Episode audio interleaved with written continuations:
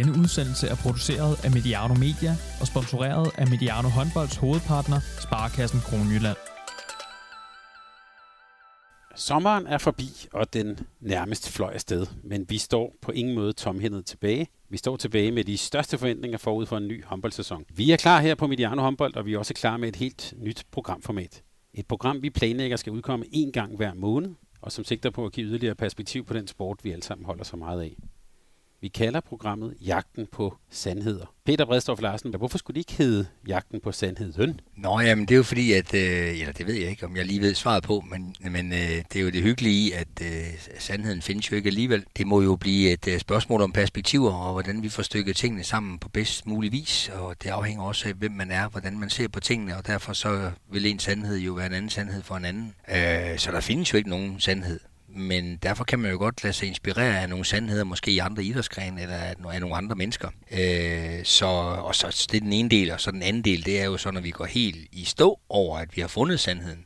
Og på den måde så bliver en sandhed installeret som, som den virkelige virkelighed. Det vil sige, at vi fik aldrig rigtig tjekket, om vi egentlig synes om det eller om det måske skulle laves en lille smule om. Så de der selvfølgeligheder, altså de sandheder, som bliver til selvfølgeligheder, det, det er jo også værd en gang imellem lige at lave et lille eftersyn på, om vi i virkeligheden er, er så tilfredse med sandheden. Og vi kan sige til lytterne, mens vi lige satte udstyret op her, så var vi allerede godt i gang med alle mulige ting, som, som vi jo bare tager for givet i håndbolden. Nogle gange ved vi ikke engang, hvor det kommer fra. Nej. Det, øh, det vil vi prøve at jagte her. Jeg skal også byde velkommen til den anden gæst, Henrik Mølgaard. Velkommen til. Mange tak. Da du i, øh, var med os her i foråret, der besøgte jeg dig op i Aalborg, der fortalte du, at du ikke kunne lade være at blande dig i alt muligt i Aalborg håndbold, helt ned til den musik, I løber på banen til. Har du egentlig altid haft det sådan? Ja, det tror jeg da mere eller mindre. Og så øh, over årene, så har jeg jo øh, også været så heldig at tilsnige mig en position, hvor øh, jeg også har fået lov til at blande mig i utrolig meget blandt andet hos, øh, hos Peter for mange år siden. Jeg kan da godt huske jagten på, øh, på forskellige sandheder. Det var ikke altid, det var den, det var den samme øh, sandhed, vi, øh, vi nødvendigvis kom frem til. Men, øh, men jeg altid synes, det var spændende at ikke nødvendigvis søge grænserne, men, øh, men afsøge, hvad er det egentlig, vi sådan går og roder med, og, og hvorfor øh, er det egentlig, vi gør tingene, som vi gør. Øh, kunne det være kunne det være smartere, hvis vi øh, rejste i sort tøj i stedet for det grønne. Hvor kommer den sådan, hvad kan man sige, hvor kommer den nysgerrighed fra, eller ja, vilje til at kigge på det på en lidt anden måde? Nå, det er måske også bare en privilegeret, privilegeret hverdag, hvor, øh, hvor jeg ikke sådan har fuld kalender, øh, så der også er tid til at, at gå og, og stusse over, hvorfor øh, stolene de står, som de egentlig gør inde i hallen. Øh, jeg har aldrig rigtig skulle videre til, øh, til et deltidsjob ved siden af, øh, så det er måske lige så meget bare for at fylde et eller andet i hovedet, når du ikke har fået en uddannelse. og øh, Peter Bredstof Larsen og Henrik Mølgaard, jeg tror ikke, I behøver nogen kæmpe stor øh, præsentation her, men lad os bare sige, at I begge to var med, da OB håndbold blev mester i 2010 på straffekast. Hvis I lige skal sætte et par ord på hinanden, hvordan var det at have Peter som træner der? Det var øh, enormt spændende, og Peter var på den tidspunkt helt sikkert den, øh, den træner, jeg søgte. Øh, jeg kom fra et miljø i Kolding, hvor vi stod rigtig meget på, øh, på buen på halv bane. Vi gennemtæskede øh, tingene til, vi kunne dem til ukendelighed. Øh, og det er, jo, øh, det er jo enormt lykkelig for i dag, fordi at, øh, der er så meget, der bare ligger på ryggraden. Men jeg søgte jo at, at dygtiggøre nogle, øh, nogle andre kompetencer. Øh, jeg kunne jeg kunne spillet til, øh, sådan til hudløshed, det, det vi lå og spillede der, men, øh, men hvis jeg skulle blive dygtig og udvikle mig, så skulle jeg have et andet, øh, en anden slags syn på øh, både på håndbolden, men måske også på, øh, på øh, det kollektive spil. Øh, og der, øh, der var Peter den, jeg søgte, fordi det var, det var måske mere, øh, øh, jo mere vi, vi putter i individet, jo mere vokser kollektivet. Øh, og det, og det var en helt anden måde at, at se på spillet på, så det var, det var en fantastisk øh, tid. Øh, I hvert fald den første tid, øh, da vi kom til Aalborg, så øh, var det måske lettere kaotisk, sådan på vej ud af Aalborg. Øh, og der trængte jeg så også til noget, til noget luftforandring. Oplevede du også en, jagten, en jagt på sandheder sammen med Henrik der? Ja, det var en dødspændende tid for os, øh, for os alle sammen, fordi at øh, Aalborg på det tidspunkt jo jagtede deres første guldmedalje, og øh, vi var jo i OB på det tidspunkt. Jeg tror, det Henrik henviser til, det var jo, det, det umiddelbart efter vi havde vundet DM, jo blev, blev opløst, og heldigvis blev genfundet til Aalborg håndbold fantastisk, at det gjorde det. Så det var en tid, hvor vi jo netop skulle øh, skrue, øh, skrue på mange knapper for at få tingene til at lykkes, og der var et hav af store individualister på holdet. Det var et, øh, et hold virkelig af meget, meget dygtige folk. Så øh, det var en spændende tid, hvor vi virkelig skulle øve os på at sammensætte tingene og få det maksimalt ud af hinanden for at kunne lykkes. Men også sådan den der jagt på at komme hen over den der bakketop til guldmedaljen, det, det er jo dødspændende, særligt når det lykkes. Så, øh, Så, så det, da jeg startede op, der kan jeg da godt sige, at øh, jamen, der var Henrik jo... Øh, det var måske den første, der, der blev ringet til i forhold til at se, om vi kunne, kunne kigge noget sammen, fordi jeg vidste, hvad, hvad Henrik stod for, ikke bare på banen, men også udenfor. Og vi havde brug for at lave et helt andet uh, type kollektiv, end vi måske har haft tidligere, og det var Henrik jo en stor, stor grund til, at det lykkedes. Så øh, det var en meget, meget spændende tid, og man glemmer det jo aldrig, de der, de der første børn og første andre ting. Og når vi kigger over på Henrik her, er, er han en god mand at have med, når vi skal jagte sandheder? Ja, det er han, fordi han er netop, som han siger, ikke, øh, han, han, stiller, han stiller sig ikke nødvendigvis tilfreds med, at så nu er det fikset, og nu ved vi, hvordan det skal gøres. Han øh, kan godt lide, at, at vi har styr på tingene, men også, at vi har et vågent øje på, om der kunne ligge en mulighed i at, at gøre tingene en lille smule bedre. Så øh, det er der hårdt brug for, når der skal bygges kultur op, der kan vinde også over lang tid. Men Henrik, det der med at være, hvad kan vi sige, være nysgerrig, jagte sandhed og finde på måske nye tilgange, hvordan trives det i, i håndboldverdenen? Er det sådan, det er der nogle spillere, der har det sådan, og nogle, der har det på en helt anden måde? Eller hvordan, hvordan tænker du det med dine holdkammerater, du er midt undervejs? Jamen, der er vi jo heldigvis meget forskellige, og, og det har vi jo også brug for. Øh, vi kan jo ikke alle sammen sådan hele tiden være på vej, øh, som jeg måske har været.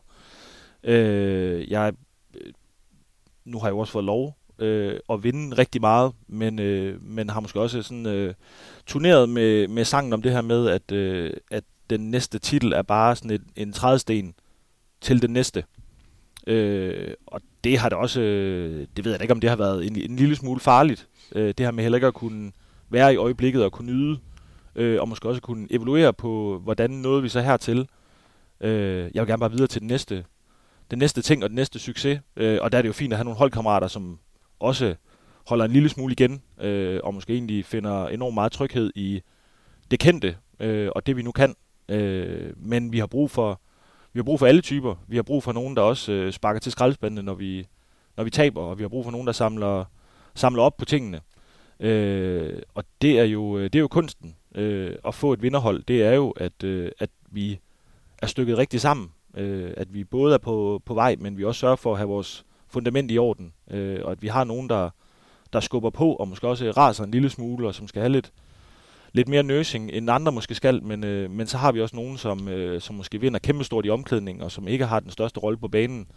Øh, og det er jo den helt store kunst at, at få på sammensat et, nu for os er det jo et hold, men, øh, men det kan jo lige så godt være en, en arbejdsplads, som, øh, som skal have tingene til at fungere. Øh, og det, det er det, der virkelig driver mig, det er jo det der med at, øh, at få tingene til at lykkes over, over lang tid. Øh, fordi at, øh, ja, vi kan jo godt øh, slå Barcelona en kamp, måske på et eller andet tidspunkt, men, øh, men det der med sådan over en hel sæson, eller flere sæsoner, at få sammensat noget, der, der både sådan er øh, troværdigt og holdbart, og kan, kan få lov at stå, øh, det er svært, fordi det er vi rent faktisk øh, mange hold, også i Danmark, der, der sådan forsøger. Øh, så det er der enormt stolt over at have været en del af nu efterhånden rigtig mange klubber, hvor, øh, hvor det er lykkes i, i ret høj grad. Og på det der med at vinde noget, så kan vi jo her lige citere et tweet, du skrev under sommeren, at du jo fortsat har vundet mere end Jonas Vingegaard. Der var en, der, der var så sød at sammenligne Jonas Vingegaard med Henrik Mølgaard og Vita Axelsen, men det kom du iskoldt tilbage på. Det kan lytterne selv få så. Det gjorde han så også, skulle jeg hilse at sige. ja, det lykkedes ham at vinde noget nede i Paris. Øh, men I to har begge to sagt øh, ja til at være med her en gang om måneden som vores faste deltager efterhånden, som hvad kalenderen nu tillader. Jeg vil sige til jer som sådan en indgangsbønd, det er absolut ikke meningen, at vi skal være enige i det her øh, program. Lad det være en opfordring. Gode argumenter må gerne møde hinanden. Og så er det planen, at vi undervejs vil invitere forskellige gæster ind, som kan bidrage med deres viden og perspektiv. Måske skal vi have en NBA-ekspert ind til at give perspektiv på, hvad vi kan lære af amerikansk øh, basketball. Når jeg har Peter ved min side, så tror jeg, det er uundgåeligt, at vi på et tidspunkt kommer til at tale turneringsstruktur, men i det hele taget, så skal vi kigge med forskellige blik på håndbolden, og det gør vi sammen med vores gode partner, Sparkassen øh, Kronjylland. Det her første program, det bliver uden en ekstra gæst. Vi vil nemlig gerne invitere dig, der lytter med her, kære lytter, indenfor, når vi her skal drøfte, hvad for nogle sandheder vi egentlig skal jagte hen over sæsonen, og lad det også være en opfordring til jer, der lytter med. I må meget gerne byde ind på alle vores øh, forskellige kanaler med ting, som I undrer jer over, ting, som I gerne vil have, vi måske tager op, eller drøfter, eller et perspektiv, der kunne være rigtig, rigtig spændende at tage med for håndbolden. I dag skal vi sådan to ting. Det første punkt er, at vi skal tale om det, jeg har kaldt for undringer. Jeg har faktisk givet jer en lille smule lektier for at bede jer om at forberede nogle spørgsmål eller noget, som har undret øh, jer, eller som I synes er værd at undersøge. Og så til sidst, så øh, har jeg taget et par temaer med, som har præget sommeren, og som helt sikkert kommer til at præge sæsonopstarten. Der er jo blandt andet nogle regelændringer øh, på vej. Men lad os starte med det her med undringer. Øh, jeg har bedt jer om at tænke på, hvad der egentlig sådan undrer jer, eller måske ligefrem også kan være et irritationsmoment, eller et område, hvor måske mangler noget viden, eller godt kunne tænke sig at blive lidt klogere. Peter, jeg kan se, at du har en blog med. Hvad har du skrevet på, øh, på, på bloggen, hvis vi starter med dig? Og Henrik, du skal bare byde ind undervejs. Om der er jo mange, øh, så øh, lad, mig, lad mig bare starte med en, som jeg virkelig efterhånden er ved at være grundigt træt af. Det er den der evindelige hilsen, når kampene starter når jeg nu ved, og det ved jeg, at spillerne har snakket sammen før de skulle til kamp, og når de skulle til at varme op, og nogle gange under opvarmning, og så når kampen starter, så skal vi se at hilse på hinanden igen. Og nu er der så også sket den landeplage, at den også kan lige skal dele ud af boldene, så vi lige er helt sikre på, at alle har mærket den. Og når så der en spiller, der bliver skiftet ind, så skal man også hilse på ham. Det er håbløst. Altså det, det må vi simpelthen kunne klare. Øh, gerne Øh, sammen med teknisk møde en time før kamp, og så er det overstået.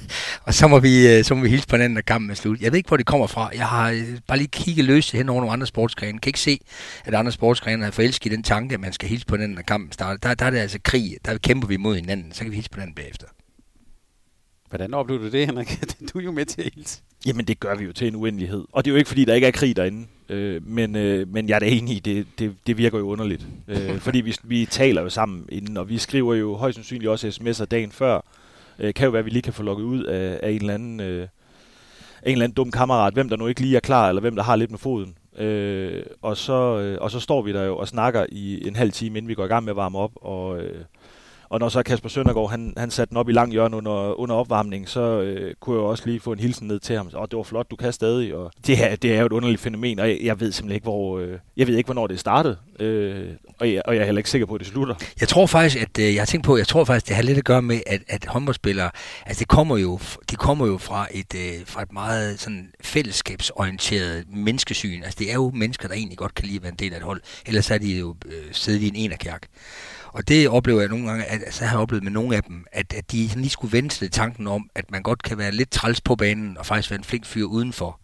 Og derfor tror jeg faktisk, at nogen har det godt med lige at hilse på den, for, så, vi helt, så vi er helt sikre på, at vi er ok, inden kampen starter. Og jeg kan faktisk huske tilbage i Aalborg-tiden, hvor øh, Manden Mølgaard var i gang med at finde ud af, at man godt kunne, øh, kunne være lidt, lidt dummere svin på banen faktisk, uden at, uden at miste agtelse udenfor. Og der havde jeg faktisk holdt med ned til en øh, bokseklub i Aarhus. Fordi det var så spændende at møde de der mennesker inde i bokseverdenen. De hilser absolut ikke ret meget på den. Men efter de har knækket hinandens næse og sådan noget, så hilser man bare så pænt på hinanden efter kamp. Og så er alt jo lykkeligt glemt. Der mangler vi måske lidt i håndbold. Jeg tror faktisk, det kommer lidt derfra. Altså, man gerne vil være sikker på, at man Ja, er en flink Simpelthen, simpelthen et, et, et, være helt sikker på, at alt er ok. Vi er okay. Jeg, jeg, er, jo, jeg er jo helt rystet over, at du nævner øh, lige netop det event og den anekdote, uden, uden at nævne det bedste. Jamen, jeg, jeg er Da, med på. da, da, da Jan Lennersson bliver, bliver sendt i ringen med øh, en pige. Ja, Ja. en kvindelig bokser, som skal afsted til et mesterskab. Ja. Øh, og, og hun slår ham i maven, Ja. og han sådan lige når at, at snappe lidt, Ja. og hakker hende ind på tuden. Ja, lidt blod. Ja. Ja. Øh, græder. Ja. Kan ikke komme afsted til mesterskab i øvrigt. Og så bliver Jan Lennersson altså lige sendt ind til, til ham den voksne makker ved siden af. Nej, det var træneren. Ja, ja. Det var træneren, han sagde, du kommer ud til damen, og så gik han selv ind. så, så fik vores svenske holdkammer, han fik klø.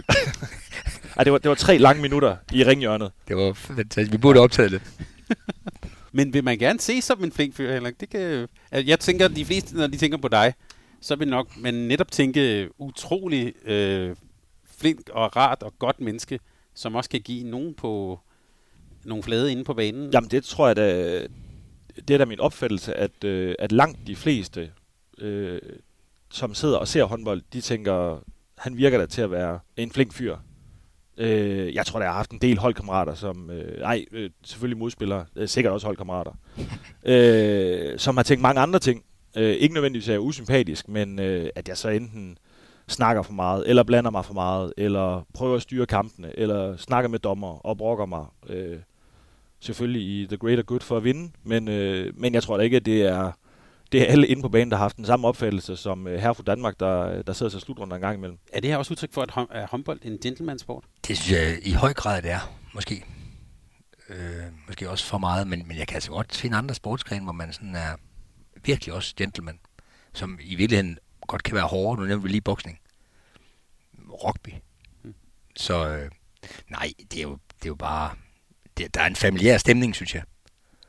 På, hold, på holdene og mellemholdene. De kender jo hinanden fra U14 og fra kredsholdet og fra jamen, andre hold. Jamen er det ikke bare, fordi vores sport stadig ikke er større? Jo, det tror jeg altså, også. vi, vi bruger jo også øh, de samme øh, otte landshold øh, ja. sammen til sådan en slutrunde, ikke? Og spiser ja. morgenmad sammen, og så, ja. så går vi ned og ser, om vi kan vinde om aftenen. Ja. Øh, og så drikker vi kaffe på kryds og tværs, øh, når vi så er færdige med det. Øh, altså, det var jo aldrig gået til en fodboldslutrunde. Så øh, tror jeg altså også på det her med, at det er sådan lidt teamorienterede mennesker. Det er det. Over, over, altså over en bred kamp. Der er selvfølgelig undtagelser, men, men over en bred kamp er det jo meget mennesker, der nyder fællesskabet. Nyder busturen faktisk. Øh, nyder turen afsted og så videre. Ikke? Så, så det er også mennesker, der søger øh, relationer og det relationelle. Men når vi taler med, med spillere her på, på kanalen, så synes jeg, der er, sådan, der er mange ting, der går igennem. En af de ting, det er det der med, at når, hvis jeg får en, så kan jeg altid give en igen ned den anden ende. Det er ligesom sådan en del af, af sådan sportens sådan, øh, logik eller moral i virkeligheden. Ikke? Og så er vi gode venner bagefter. Ja, ja, og, og det er vi jo så også. Jo, der er bare et hav der aldrig nogensinde fik givet igen, vil jeg så lige sige. dem kender jeg også. Dem har jeg også, dem har jeg også bokset med. Jeg tror, Mølgaard var en af dem. Men, men det leder måske over i noget andet, som, øh, som også kunne være et tema her. Altså, hvordan har vi det i håndbolden, Henrik, med, med det der, som man i fodbold jo fylder rigtig meget, det der, øh, Øh, kan vi sige, film, eller man fingerer en skade, eller ruller rundt, eller er Neymar, hvis det skal være rigtig slemt. Hvordan, hvordan, hvordan har vi det i håndbolden med det? Det øh, har jeg det i hvert fald enormt svært ved. Øh, men jeg går jo også, altså jeg ligger jo også bolden på gulvet, når jeg når på fjerde skridt. Altså jeg kan jo ikke, øh, nu sidder sikkert nogen af uenige, men jeg kan jo ikke snyde. Altså jeg synes virkelig, vi skal, øh, vi skal forsøge at holde det så rent som muligt. Øh, og så har jeg lige siddet og, og snakket om, øh, forsøger også at lægge pres på, på dommer, og hvis jeg kan snakke en modstander en lille smule ud af, ud af sin komfortzone, comfort zone, så gør jeg jo også gerne det. Men vi skal, vi skal opføre os ordentligt. Øh, og det betyder, at vi sådan giver og tager et, et godt hjerte. Øh, og hvis vi skal give de stakkels dommer en ærlig mulighed, så, øh, så er vi også nødt til at lade være med at hjælpe kendelserne på vej. Øh, det der med at overspille og, og i værste fald filme, det synes jeg er noget, øh, det synes jeg er noget svineri. Øh, og det, det handler måske også om, at, øh, at jeg har jo oftest også stået på den anden side øh, og, og forsøgt at forsvare mig selv øh, og sige, det var ikke værre, og altså ramte jeg den heller ikke hårdere. Og, øh, men, øh, men jeg har jo også forståelse for, at der er jo nogen, som spiller det der skide duelspil hele tiden, øh, som bliver ramt i hovedet, og det bliver heller ikke opdaget øh, 80% af gangene. Jeg er ved Gud og sluppet for enormt mange udvisninger, fordi at øh, de ikke har kunne se, hvad der, er, der foregår. Øh, Øh, men det betyder jo ikke, at vi skal til at overspille situationerne. Øh, og det er heldigvis, det er jo heller ikke ret mange, som, øh, som gør det ret tit. Øh, og ofte så er det jo egentlig øh, situationer, hvor, øh, hvor der er spillere, som opdager, at de er ved at, at blive ramt, og så egentlig for at beskytte sig selv, øh, smider hovedet tilbage. Øh, og der er også rigtig mange dygtige dommere, som, som også har forståelse for, for netop de der situationer. Øh, og så, øh, når pulsen er 200, jamen så bliver der jo ofte råbt ting, øh, som ikke er ret hensigtsmæssige i forhold til at hjælpe dommerne på vej.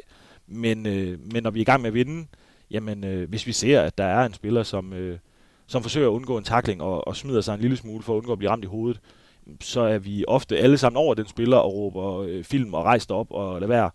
Øh, og det var jo aldrig sket til træning, øh, og det er jo heller ikke, og det sker jo heller ikke efter to minutter i kampen. Men, øh, men når kampen ligger og vipper til sidst, øh, jamen så er vi alle sammen i gang med at vinde, øh, og så øh, sker der desværre også uhensigtsmæssige, uhensigtsmæssige ting. Øh, og det er jo blandt andet det der med at jagte spillere, som så øh, prøver eller ikke prøver at få en fordel.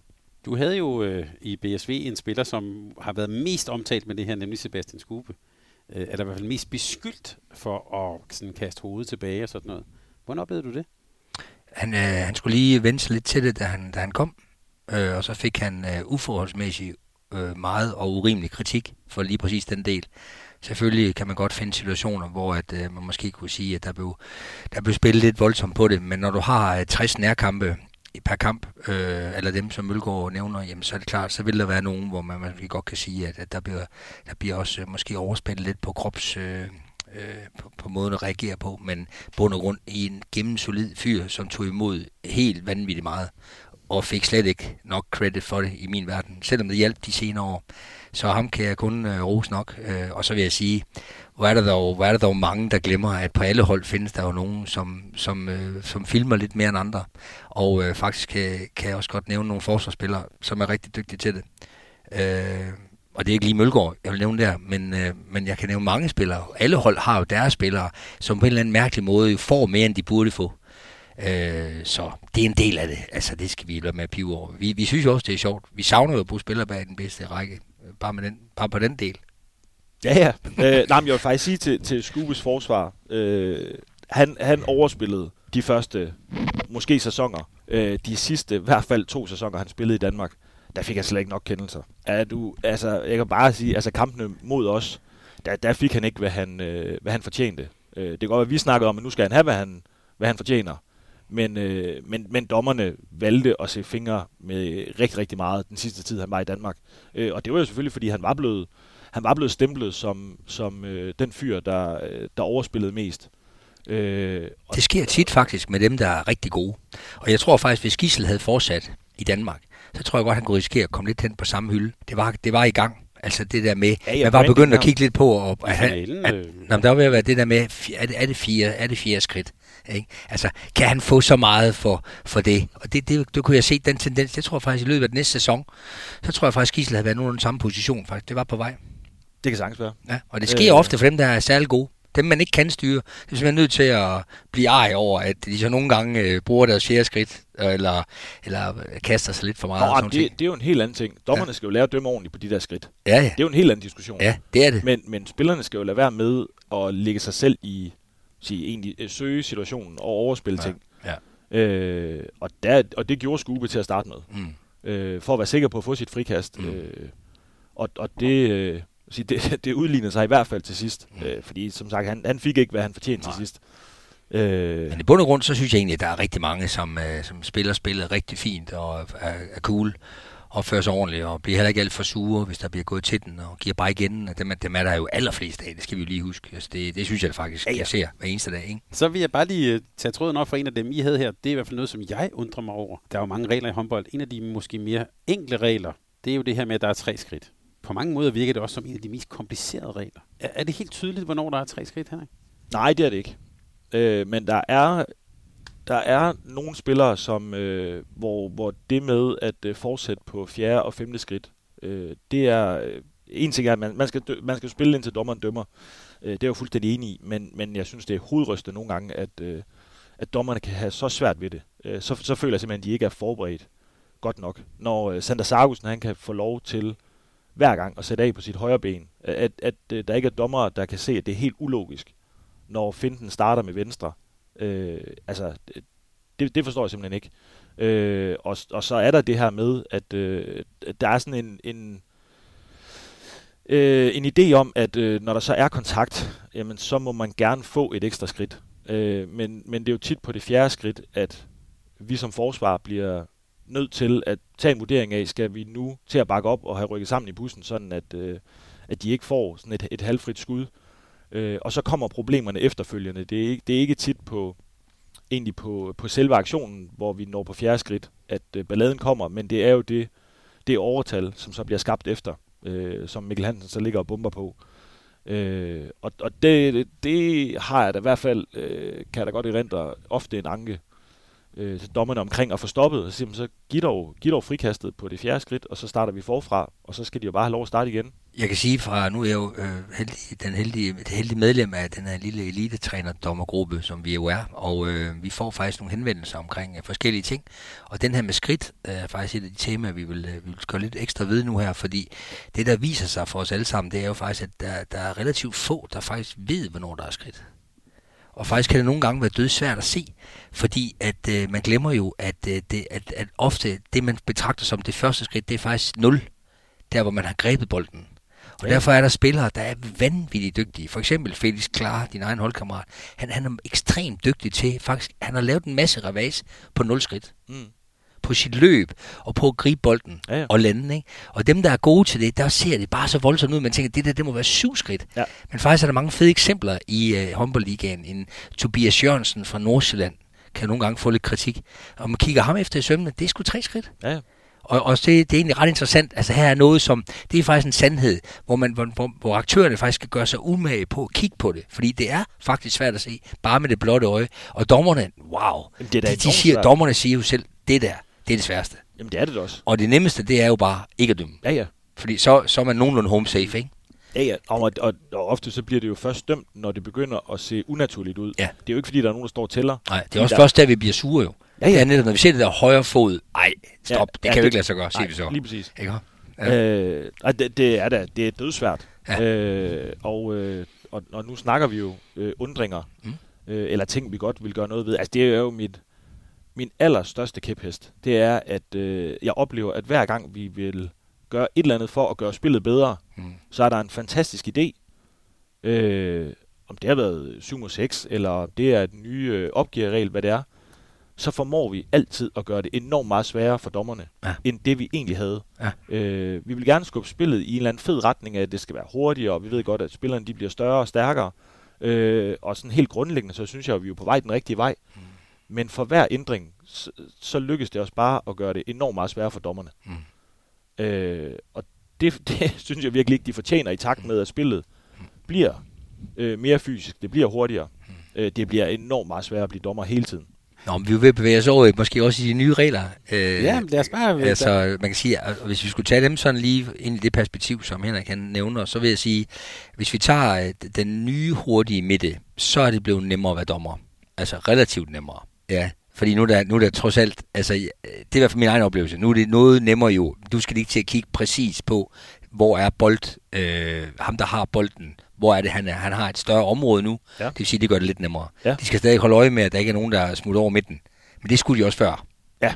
Så den synes jeg faktisk er blevet øh, lidt nemmere. Det er min egen mening. Så er der en, der er helt gagak. Det er jo, at øh, nu må målmanden jo ikke blive skudt i hovedet. Øh, og øh, hvis han bliver det, så kan du få to minutters udvisning. Hvis ikke der er en forsvarsspiller imellem dig og målmanden. Og hvis ikke det bliver en 3 meter eller straffekast. Hvis du Ja. har frit skud. Ja.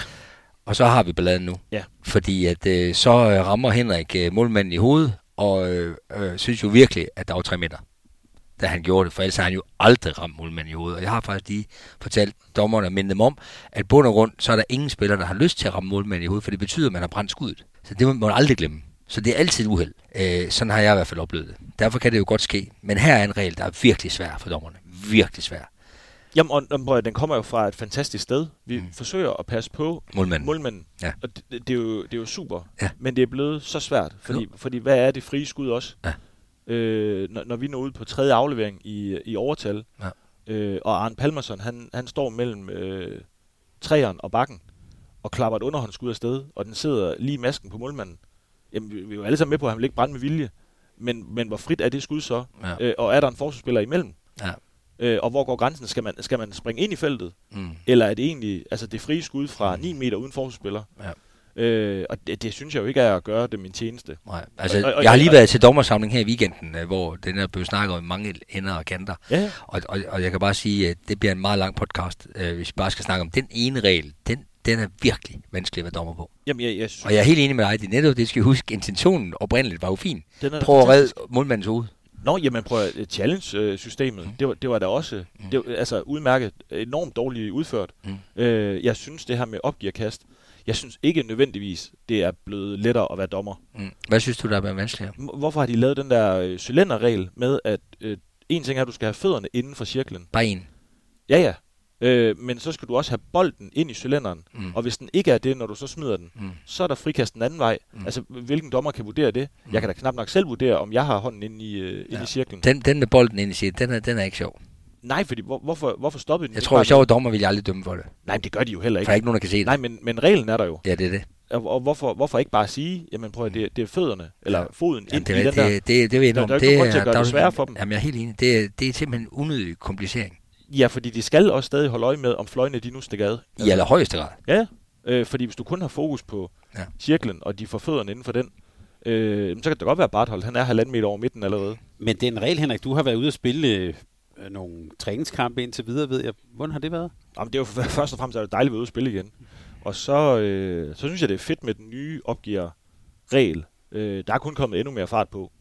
Øh, og det synes jeg egentlig klæder sporten. Øh, jeg, siger, så, jeg har også talt med nogle dommer, og, og, og øh, jamen, spillet det ruller, og det bliver hurtigere, og det bliver, øh, det bliver fedt. Øh, men vi har også oplevet allerede to-tre gange, tror jeg, at, øh, at der er blevet fløjtet den anden vej, fordi at øh, der er en stregspiller, som har tabt bolden, eller taget en dribling, eller ikke lige haft styr på det. Øh, eller så gik de lidt i panik. Øh, der er der jo nogen, der forsøger at lægge pres på. Øh, og den del er jo også bare kommet oveni, at spillet bliver hurtigere. Det gør det jo ikke kun for, det gør det jo ikke kun for os. Det gør det jo også for dommerne. Og øh, selvfølgelig så skal det lige lande, og de skal lige vende sig til det. Men, øh, men jeg tror, altså, der kommer nogle skøre kendelser, øh, som vi sådan lige skal til at, at forstå en lille smule, fordi at, øh, der, der er nogle andre muligheder i det her. Øh, og jeg tror, at vi kommer da også til at gøre brug af, prøve at lægge en lille smule pres på det der opgiverkast, sådan at det ikke kun er, er os, der sådan bliver jagtet, så vi ikke får, kan nå at få skiftet ud hele tiden, men der ligger rent faktisk også en mulighed i at lægge de andre en lille smule under pres øh, på den der stregspiller, som kommer løbende, øh, indtil de i hvert fald sådan lige finder ud af, at de egentlig må må løbe rundt, som de har lyst til, inde i, øh, inde i cirklen, men, øh, men det skal de der stregspillere jo også, skal de lige lære at forstå. Ja, du har næsten faktisk næsten 6 sekunder. Ja, ja. Altså, hvis du tager de første tre, og så til, at bolden så skal samles op igen. Ja. Det er lang tid, hvis der er 10 sekunder tilbage. Jamen, det er det. Det er det. ja, så der er mange gode ting. Og så vil jeg sige, min egen oplevelse, nu er jeg spændt på at se, hvad der sker, øh, også når de voksne skal spille. Nu fulgte jeg U20 hjemme i Portugal her i sommer, og, og sad og kigge lidt på det her med, med hurtig midte, øh, hvor min oplevelse var, ja, det er godt nok blevet hurtigere. Jeg, jeg synes ikke, jeg oplevede flere mål måske øh, på den del.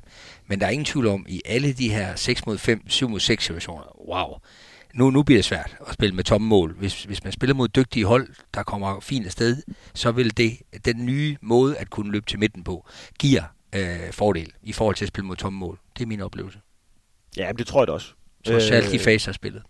Ja, men jeg oplever nu egentlig også, øh, nu har vi spillet tre kampe de sidste tre dage, at altså frekvensen, ja. den bliver sat op. Ja. Øh, fordi at det bliver sådan et øh, dieselmotor-spil nu, hvor du bare kører hele tiden. Ja. Øh, og du har muligheden for, egentlig som når vi ligger sådan og spiller intervalspil, øh, hvis du er rigtig dygtig, så kan du, kan du rent faktisk løbe i overtal.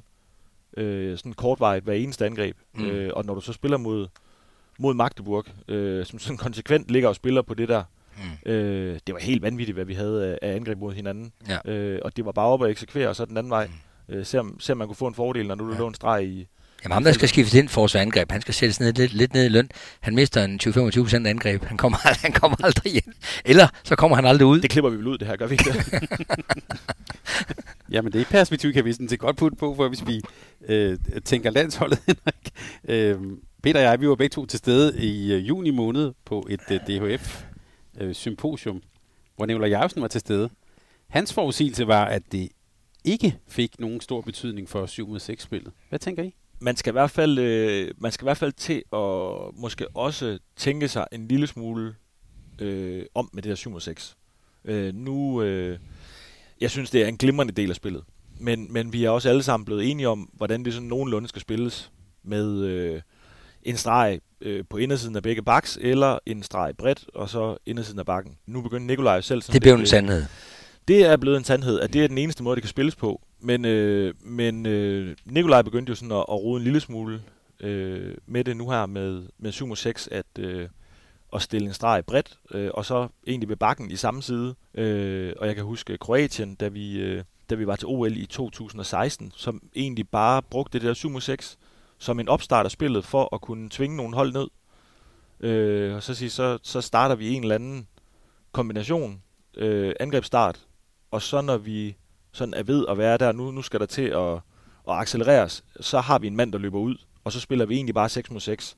Øh, så har vi fået egentlig bare fået, fået skabt et bedre grundlag for at spille vores angrebsspil. Øh, og det tror jeg bliver enden af det her. Det er, at øh, dem, der gerne vil spille 7 mod 6, de skal måske til at og redefinere det en lille smule, hvis det er noget, man vil spille over længere perioder, og det ikke bare er, at den her øh, øh, de sidste 30 sekunder af, af en halvleg eller slutningen af kampen.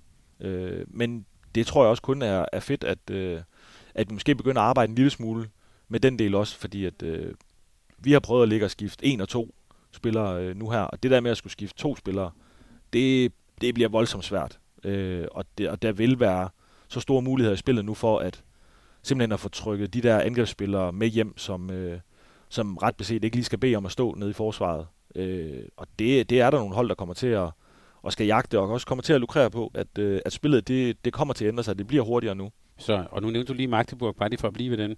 Nogen, som jo i hvert fald sidste år også var kendt for at spille i højt tempo, øh, stor frekvens. De, det vil være en, den type hold, ligesom vi så med Lemgo for 20 år siden med, med hurtig midte, som måske kan få endnu mere udbytte af, af sådan en regelændring. Ja, jeg tror ikke, det bliver, det bliver ikke så revolutionerende, øh, som Lemko var dengang. Men øh, der bliver endnu mere brug for tovejsspillere. Øh, og det her øh, small ball hold, som, øh, som øh, Magdeburg de har, hvor øh, bagspillerne ikke må være mere end øh, 1,85 høje. Det tror jeg, der bliver lige pludselig høj kurs. Øh, så gør det ikke så meget, at, øh, at Omar han ikke er, han ikke er den største bagspiller. Han øh, dækker op på, øh, på fint niveau. Øh, og til gengæld så, øh, så kan han bidrage i øh, tæt på 60 minutter i det der vanvittigt høje tempo. De spillere, de kommer bare i højere og højere kurs. Øh, dem, som kan tilstrækkeligt i, øh, i begge ender, og som, øh, som ikke er en, en belastning i den der udskiftningszone. Small ball. Man skal være ja. skal ekstraordinært dygtig i en af enderne for, for sådan at blive ved med at have sin berettigelse. Small ball, det kunne være et helt emne i sig selv. Mm. Øhm, men lige tilbage til, nu, øh, nu gik vi i gang med de her regelændringer, men Henriksen overordnet pointe det her med, at vi gerne vil noget godt, for eksempel for målmændene. Og så gør vi noget, der, gør, der er helt vildt kompliceret. Hvorfor er det sådan, kunne man måske også spørge? Jamen altså, det, øh, det, ved, det ved jeg jo ikke. Men altså, det er jo, det er jo spillet med de mange kendelser. Det er vi jo blevet enige om øh, for mange år siden. Øhm, og måske kommer det, kommer det til faktisk at afføde også, at det, tingene bliver mere spidsfindelige i jagten på at nogle gange gøre det mere enkelt. Men der kommer også de der ting ind, som vi lige snakker om. Nu vil godt prøve at hjælpe målmanden med deres hoved. Og, og det har jo en konsekvens, så er man nødt til at prøve at lave en regel jo. Hvordan gør man det? Og når man så beslutter sig for, at nu må, nu, må, nu må man i bestemte sammenhæng selvfølgelig ikke bare skyde målmanden i hovedet, så er man nødt til at prøve at ind, indkapsle, indkredse spilleren i forhold til, hvornår han må og hvornår han ikke må. Og når man gør det, jamen, så begynder du at lave regler. Og når du laver regler, så begynder det at blive, det begynder det mere, at blive mere kompliceret. Ikke? Så, så det er bare også et, et, et vanskeligt spil, men jeg er helt enig med Henrik i, at vi har da nogle gange været vanvittigt dygtige til at øh, komplicere det alt for meget. Øhm, og så er der jo også bare noget charme ved det der, ikke? Det skal man jo også forlige sig med. Så skal man jo, øh, det har jeg jo sagt mange gange, så skal man bare droppe at spille håndbold. Så skal man spille dart. Dart, det er jo et fantastisk spil. Det er næsten umuligt at blive uenig i. Altså, øh, så, så det er jo en del af, af sporten. Det er også, at det er et specifikt spil, og det er marginale kendelser øh, fra start til slut. Men jeg har så, øh, det kan så være min undring, jeg kan bringe på banen, for det passer meget godt til det her. Jeg oplever lidt, at når der kommer de her forandringer, jeg synes tit, man ser sådan i håndboldverdenen, man kan også bare øh, for mig gå ind og kigge på sådan sit sociale mediefeed. Jeg oplever det som meget konservativt. Altså alle forandringer er som regel også lidt noget pis. Altså, øh, mm. hvad har Mustafa nu fundet på og sådan noget. Det, han er også blevet den der store bussemand på, at alle forandringer er noget halløj. Mm. Er vi en konservativ verden, Henrik, også? Ja, det vil da i høj grad. Men, øh, men jeg synes, jeg synes heldigvis, at øh, det kan jeg jo sige efter efterhånden et, et langt håndboldliv, jeg synes jo kun, vi bevæger os i den rigtige retning. Øh, så har vi det med nogle gange at, og sådan at, at gøre det en lille smule svært for os selv. Men jeg synes jo kun, det er fedt, at spillet er blevet hurtigere. Jeg synes 7 mod 6 synes jeg er en fed øh, ting til spillet. Jeg synes slet ikke, det har været så ødelæggende, som, øh, som der blev lagt op til. Øh, der er mange, der bruger det. Øh, både taktisk, men, men egentlig også som, øh, som øh, ja, sådan øh, øh, et, et greb nu, når vi, øh, vi også snakker rigtig mange, rigtig mange kampe, og der er overbelastning.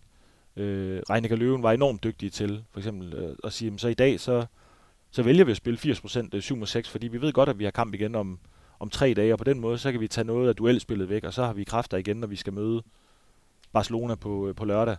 Øh, så der er, der er nogle fede muligheder i de ting, der er kommet. Øh, og jeg tror også på det her med den harpiksfrie bold, Øh, det skal nok lykkes. Øh, det lykkes ikke lige nu. Øh, men, men det er jo også for at udbrede sporten. Øh, og det skal vi også bare huske, når vi, når vi kigger på øh, specielt øh, Dr. Hassan Mustafa. Øh, og han er en slyngel. Øh, men det har heller ikke kun været skidt. Øh, der har også været rigtig mange fede tiltag, øh, som har gjort sporten større øh, og også bedre. Og så skal man sige også, at, at nogle af de her regelændringer, øh, det betyder faktisk også øh, udvikling af, af, af vores sport, og også sandheder i øvrigt.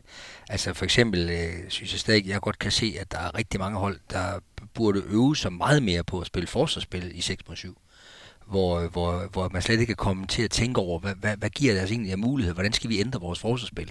Alt for meget, alt for meget traditionelt forsvarsspil bliver brugt mod 7 6, og i virkeligheden øh, er, er det ikke særlig godt, fordi 7 6 betyder, at der er en ekstra mand på banen. Så det at tænke over, hvad gør vi egentlig forsvarsmæssigt med 7 6, der er masser af potentiale i den del, for eksempel. Ikke? Plus, at det jo også øh, så fremelsker øh, også andre typer af spillere, altså sp- nogle bestemte spillere kan nu øh, tilkæmpe sig nogle roller, de måske ikke ville have fået. Det giver nogle nye perspektiver.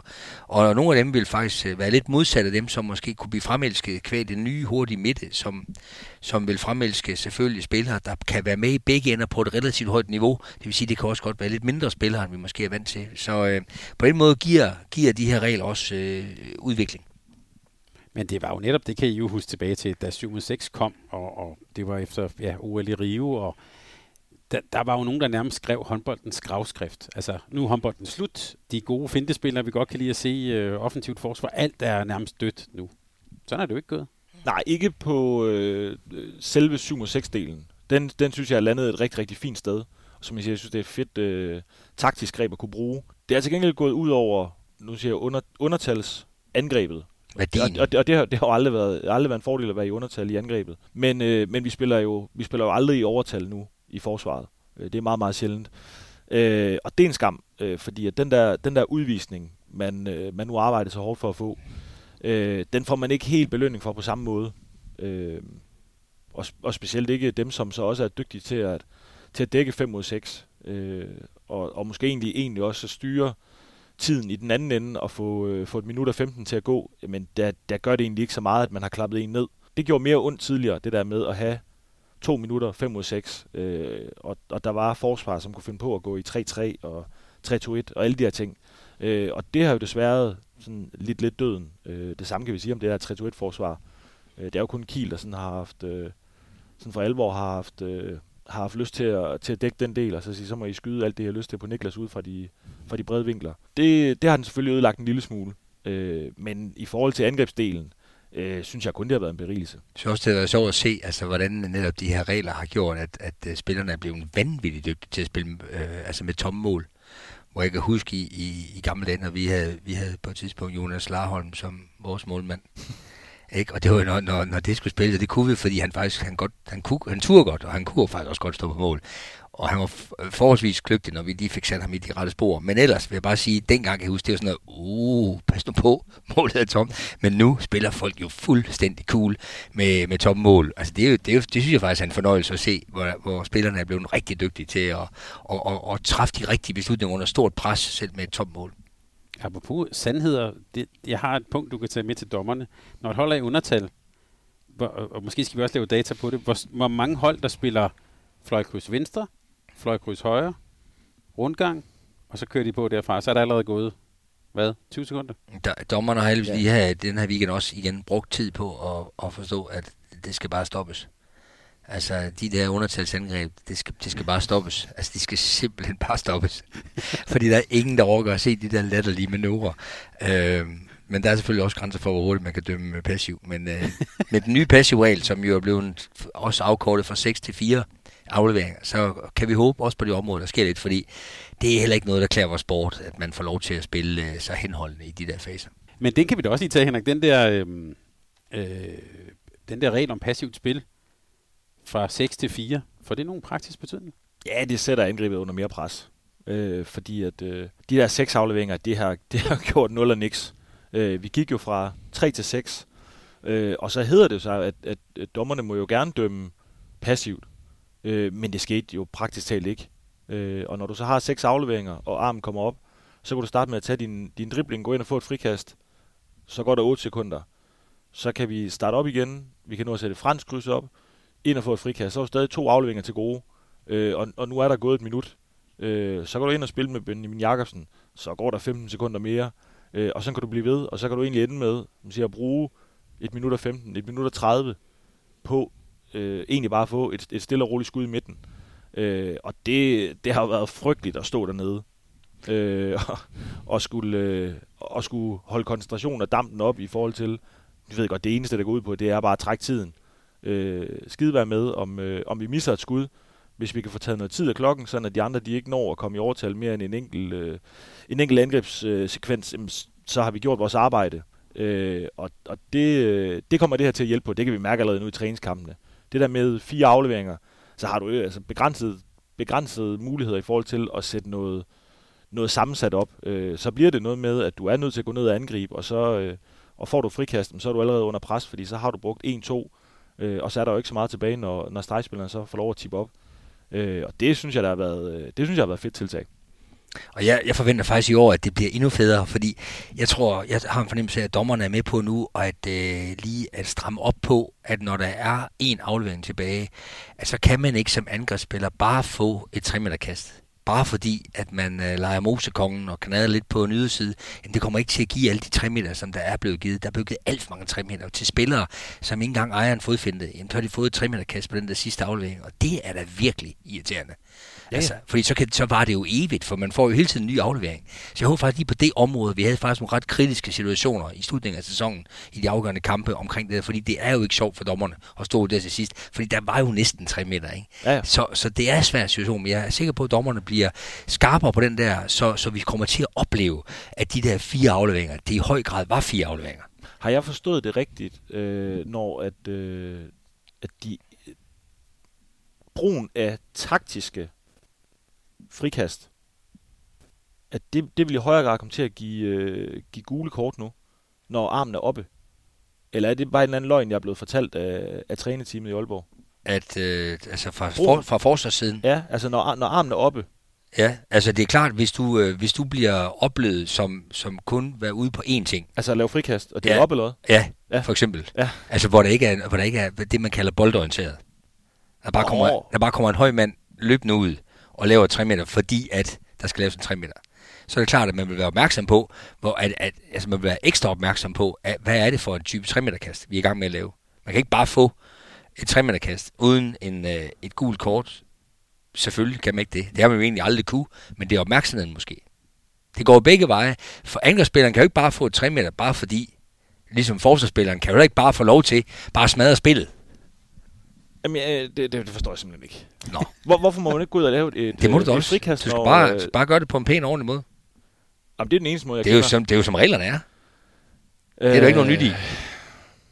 Jamen, vi laver du jo kan jo godt, vi, vi laver jo igen at bryde reglerne hele tiden. Jamen, du kan jo godt, grundlæggende, du, kan jo godt, du kan jo godt lave den 3 meter kast til en advarsel. Det kan, det kan du da også. Ja, ja. Åh, oh, gud, ja. Ja, og det er ikke ændret. Okay.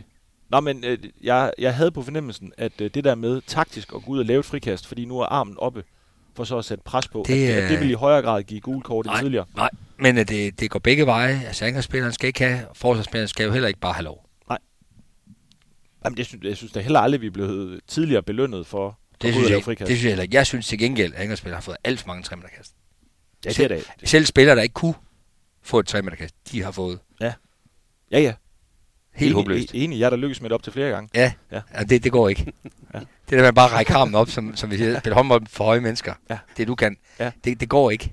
Spil. Du må se noget målsynet spil. men, men Henrik, du, du peger på noget sjovt, fordi uh, du siger, at det har jeres uh, træner fortalt jer. Og, og, og for at vende tilbage til din overordnede pointe, mange regler, mange ændringer, og altså, hvordan pokker får man formidlet det ud, og ja, får det ud at leve før sådan en sæson? Jamen, vi, vi læser selvfølgelig frem til en masse. Så er der, øh, så er der selvfølgelig officielle møder, hvor der så er regelfortolkere med, øh, som så læser den her lovtekst. Øh, og så derudover, så taler vi selvfølgelig også med dommerne, og så siger jeg skal lige forstå rigtigt, er det, når jeg nu hører sådan og sådan, er det så, og så kan man jo så blive bekræftet eller afkræftet. Øh, og det er jo sådan en, en løbende snak, fordi at øh, der er dommer jo øh, desværre jo også lige så forskellige øh, oplever vi en gang imellem i forhold til linje og, øh, og humør og forståelse af, hvad er det egentlig lige, øh, vi egentlig også har, har forstået. Øh, og det er jo både det, der er sjovt og en gang imellem en lille smule øh, forfærdeligt, fordi at øh, det, det, det, er simpelthen, det er simpelthen så svært at finde en, en ensretning i linje, og det, øh, det ved jeg jo godt, at, øh, at de selvfølgelig kæmper for. Øh, men det er jo selvfølgelig heller ikke anderledes end, øh, end altså, sige, de, de frikaster, de skub, vi giver, det er jo ikke nødvendigvis det samme som Mors Thy, de ligger og knokler med. Øh, så, så selvfølgelig er der en forskel, men, øh, men det er jo vores øh, allerfornemmeste opgave, når vi går på banen, det er jo at prøve at finde ud af, hvad, selvfølgelig kender vi dommerne, vi ved godt, hvad de normalt står for, men hvor er vi lige hen i dag? Øh, og det er jo, øh, det er jo charmen, men, øh, men nogle gange også en lille smule frustrerende. øh, Øh, når vi går på banen. Jeg kan supplere med, at, øh, der, bliver, der bliver arbejdet rigtig hårdt på at øh, skabe så meget ensartethed som overhovedet muligt i den her sport, som har de mange kendelser. Og det bliver der gjort ved at arbejde med at udvide området af standardsituationer. Og, og, og for eksempel bare to vigtige ting. Altså for eksempel det, at når man skal have straffekast, så skal man jo have vundet et open space. Altså man skal have vundet situationen. Så både med- og modspiller tager hatten af og siger, der er straffe. Det, det er en af forudsætningerne. Det er en vigtig ting. Det kan heller ikke nytte noget af en stregspiller, der har frit skud. Det vil sige, at han har kropsbalance, at han kan skyde, hvor han vil, og han kan skyde hårdt. At han bare får straffe, bare fordi han brænder. Så der er sådan nogle ting, hvor man prøver, at der bliver virkelig arbejdet på at skabe nogle fælles forståelser og skabe en større grad af ensartethed. Selvfølgelig vil der være øh, forskelle, sådan vil det være. Øh, men, men der, hvor også det store potentiale er, som jeg oplever det, også fordi jeg øh, også kommer den vej fra, det er, at jeg stadig oplever rigtig mange hold, arbejder for lidt med at forstå reglerne. Og det kan jeg simpelthen vurdere ud fra, at jeg ser, hvordan medspillere og bænk reagerer på en situation, hvor for eksempel en fløjspiller kanter en anden fløjspiller. Jamen så, så kan han risikere, også, at der bliver sagt kom igen, eller øh, det var også ærgerligt. Nej, det var ikke ærgerligt. Det var i min verden bare dumt. Og det kan det være, kun være, hvis han ved, hvad, hvad han må og hvad han ikke må. Øh, for at nævne et eksempel. Så derfor det, at, det at virkelig at arbejde med det her komplekse regelsystem, det er hylme vigtigt, for det er en meget, meget væsentlig forudsætning for at kunne lykkes så godt, som man overhovedet vil. Det nytter ikke noget, at man ikke kender reglerne. Og, og der, der er altså stadig gode eksempler på, at man godt kan blive dygtigere. Masser. Masser. Og det skal man passe godt på derude. Kom igen. ja, altså i virkeligheden bør det, bør det være en stor del af ugeplanen. Det bør jo at, at, at, at blive enige om, hvad vi forstår ved de regler, og hvad det betyder for vores, for vores, for vores måde at spille håndbold på både angrebsmæssigt og forsvarsmæssigt. Altså for eksempel nogle af de ting, som du nævner, Henrik, altså når vi løber hjem, hvad er det så, vi må i forhold til at genere modstanderens hurtige midte med de nye regler? Mm. Altså der er det jo enormt vigtigt, at vi som hold ved, hvad det er, vores muligheder er. Hvor er det, skoen trykker? Hvor er det, der kan komme nogle muligheder med de nye regler? Ikke? Ja, ja. Det, det giver jo en mulighed, som du er inde på. Ikke? Og sådan er der jo rundt omkring mange ting. Nu har vi talt om de, alle de regelændringer. På den anden side kan man også sige, at håndbolden er jo også igennem historien noget, der har udviklet sig sådan, næsten sådan evolutionært. Nogen finder på noget. Nu kommer den her nye. Henrik fortæller, at de er allerede i gang med at tænke på, hvordan kan vi så dække op over for det, eller tage nogle modtræk over for det. Det er jo også sådan, håndbolden udvikler sig. Ja, det, det ene tager jo det andet, det er også det, vi fik ud af 7 og 6. Der har vi har fået mange, altså, egentlig mange spændende taktiske ting foræret via den regel. Ikke? Vi har faktisk tid til et, et eller to undringer mere. Peter, du har jo noget på bloggen her. Jamen, øh, jamen der er der mange. Altså, øh, og det er godt, det bare sige, altså, at der er god, god ammunition. Altså, hvor, hvad er fordelen egentlig ved, at andre sportsgrene spiller 3 gange 20 minutter, og også 4 gange 15? Hvad er fordelen? Kan, kan vi låne noget af det, inden vi sætter for fast den der 2 gange 30? Og hvis vi kigger også på selve kampafviklingen, så, øh, så synes jeg egentlig også, det kunne ske, Thomas, hvis du kunne invitere nogle øh, eksperter ind og forklare os, hvad, øh, hvad ideen egentlig er med musik. Altså i hallen. Øh, fordi vi alle sammen blevet vant til det. Men jeg kan da godt tænke mig at få genfortalt øh, værdien af det. Altså hvad er det, vi tror på rent kommercielt at det tilfælde. Jeg tror ikke, spillerne som sådan øh, ser noget særligt omkring det. Men, men, men ikke for at afskaffe det, men faktisk for, for at udvikle det, øh, synes jeg, øh, der kunne ligge nogle ting. Øh, jeg kunne også godt tænke mig, at, at vi blev lidt klogere øh, på, hvor, hvorfor er håndbold i størstedelen altså for jyder. Altså, øh, hvorfor egentlig? Øh, har man simpelthen ikke heller nok? Jeg tror i København kan man sige, at man ikke har. Men hvorfor er det, at det er, ved, det er desværre er råd herover mod øh, i en sport, hvor vi har virkelig har brug for, for nye medlemmer? Og over den mere kuriøse afdeling, der kunne man jo også så vi kigge på, om der kunne der være andre sanktionsmuligheder end to udvisninger. Altså kunne man... Du vil højere op? Ja, eller, eller kunne, man, øh, altså, kunne man finde på andre ting? Altså, det kunne også dagsbøder? Ja. Hvad du... Øh... Ja. Servicere modstanderholdet måske, eller... Der kunne, være, der kunne være mange andre, men hvorfor er det egentlig, vi spiller med den der to minutter? Men det var mere sådan en kuriøse del. Øhm, og så synes jeg, ærligt talt, jeg synes, og det ved jeg godt, øh, det bliver selvfølgelig lidt ned af min, øh, af min øh, sti, men øh, kunne, kunne vi ikke prøve at blive lidt klogere på, hvorfor er det, at de helt store kommercielle idrætsgrene, de er slet ikke i tvivl om, at man spiller med slutspil? Altså, hvad er egentlig, hvor, hvorfor, hvorfor er de ikke i tvivl om det? Fordi de har brugt meget krudt og penge på at finde ud af det. Og måske mangler vi noget info til at få folk til at fatte det. Og så synes jeg også, det kunne være sket, og det er måske over i den filosofiske afdeling, men kunne man, kan man egentlig tale om retfærdighed i forhold til at finde vinder? Eller find, finde sandheden egentlig? Findes retfærdigheden? Findes retfærdigheden i en liveturnering? Ikke? Er, er, er det egentlig retfærdigt? øh, når, når de der to kampe, øh, hvor det skulle afgøres, der, der, havde, der havde man alligevel de der to store skader, eller der kunne ske nogle andre ting. Men det synes det er ret interessant også at bringe det ind, altså selve retfærdighedsbegrebet. Altså, fordi leder vi efter noget, der ikke findes, altså øh, vinderen, der findes en vinder, det er skide godt, vi ønsker ham til lykke, men, men jeg tror, det er forkert at tale om det ud fra en sandhed. Det, det tror jeg ikke, man kan. Jeg synes til gengæld, det kan være interessant at blive lidt klogere på, hvorfor er det, at nogle af dem, der tjener rigtig mange penge i sport, hvorfor spiller de slutspil? Og spiller det meget, meget bedre, end vi gør. For spiller jo bedst syv kampe, mange gange, inden de har fundet en vinder. Og de er også friske, og det er også en vigtig, vigtig ting, vi skal bør undersøge. Jeg synes, det er dødinteressant, at der bliver snakket om de her mange kampe. Og det er helt rigtigt, at Henrik Mølgaard, fordi han er så dygtig og spiller med på landshold, øh, og Champions League og så videre, så videre, så får han mange kampe. Men, øh, men, øh, men Vensterbakken øh, i Skanderborg, han spiller en tredjedel. Så han spiller ikke mange kampe. Nej, de, de spiller næsten ikke nok. Nej, det er jo det, jeg mener. Mm. Så, så det, der er interessant nu, det er, og hvad er sandheden? Hvad er mange kampe? Hvad er det, vi taler ud fra?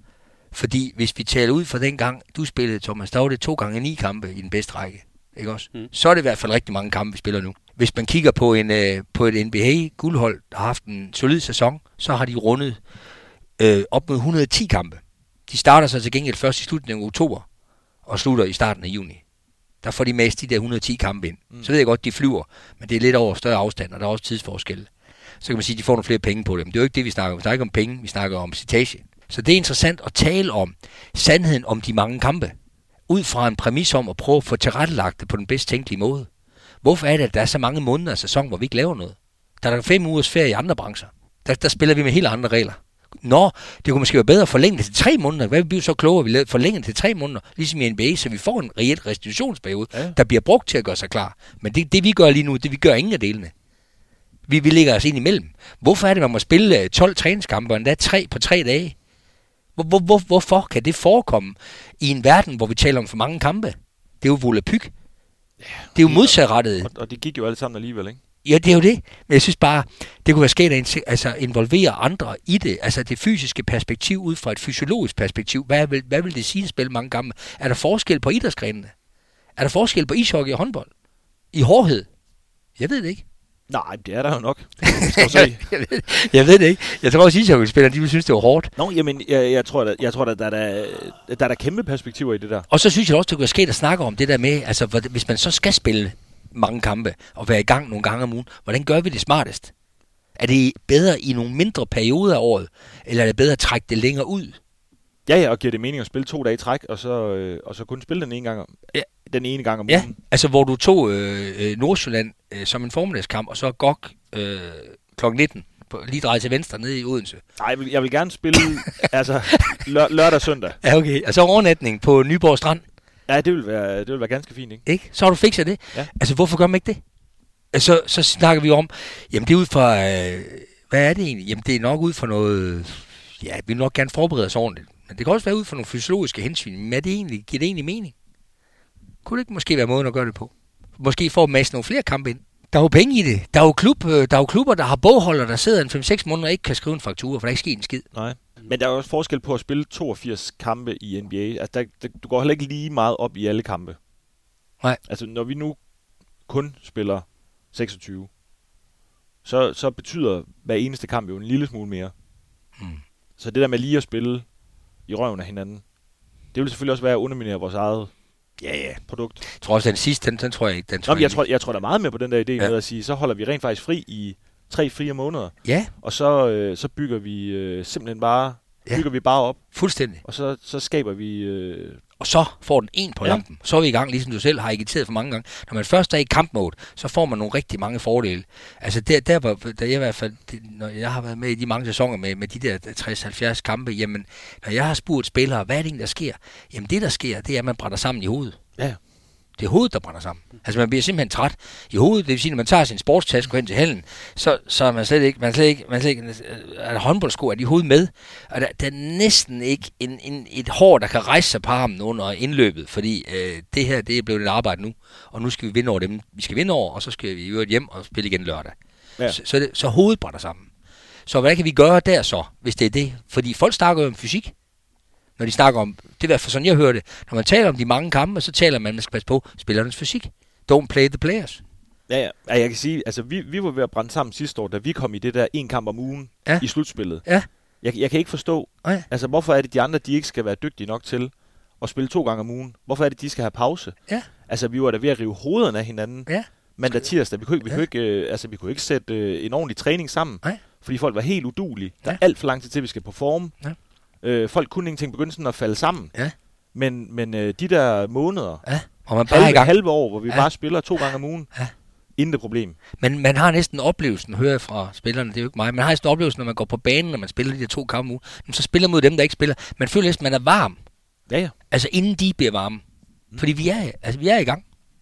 Så, så det, jeg synes, de her ting, det er virkelig interessant at bringe nogle eksperter ind. Altså lad os få noget ordentlig faglighed på det. Jeg har, jeg har ydmygt spurgt lidt hen i ishockey og nogle andre steder, altså hvad de mener om det der med, med fysik, og hvad de tænker om håndbold og sådan noget. Jeg hører faktisk ikke nogen sige, at de proklamerer, at vi har en hårdere sport, end I har, eller omvendt. Så der er sådan nogle, der er sådan nogle forforståelser, der kunne være skære at teste. Og, og jeg kunne også godt tænke mig, da vi lige snakker om det der med restaurationspenge, hvordan kunne vi egentlig tilrettelægge det? Fordi når vi hører snakke om de mange kampe, så er det altid ud fra et perspektiv. Så er det en sandhed. Jamen, det er ud fra et landsholdsperspektiv. Det er vigtigt, at de ikke spiller ret meget i klubberne. Ja, ti stille, det er bare fordi, du spiller landshold.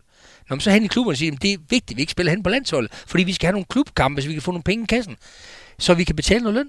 Jamen, det er det hele handler om. Det er jo en økologi, hvor vi skal sammensætte det bedst tænkelige program, der tilvejebringer de bedst tænkelige forudsætninger for, at vores håndbold kan udvikle sig. Og der ved vi godt, at landsholdshåndbold er en vigtig del. Nå, fint, godt. Så er det en del af gryderetten. Nå, men hvis vi så gerne vil have, at nogen gør det godt i Champions League, skulle vi så ikke prøve at tilrettelægge det, sådan at det også kan lade sig gøre?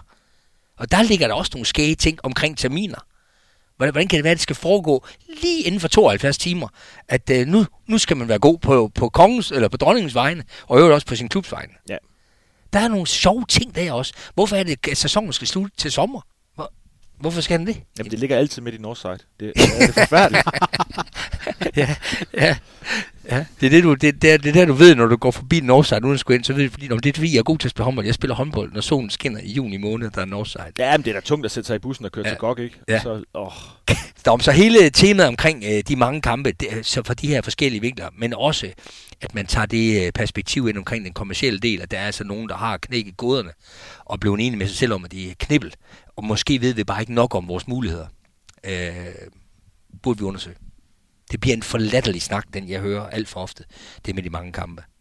Det er volapyk. Hvad, er er, hvad er mange kampe? Det er fandme volapyk. Men de der uger, du siger, jeg skal bare lige forstå det rigtigt, Henrik, de der uger, hvor I spiller ja, til en Champions League-uge, er det, jeg hører dig sige, at det er sådan set ikke anstrengende på den måde?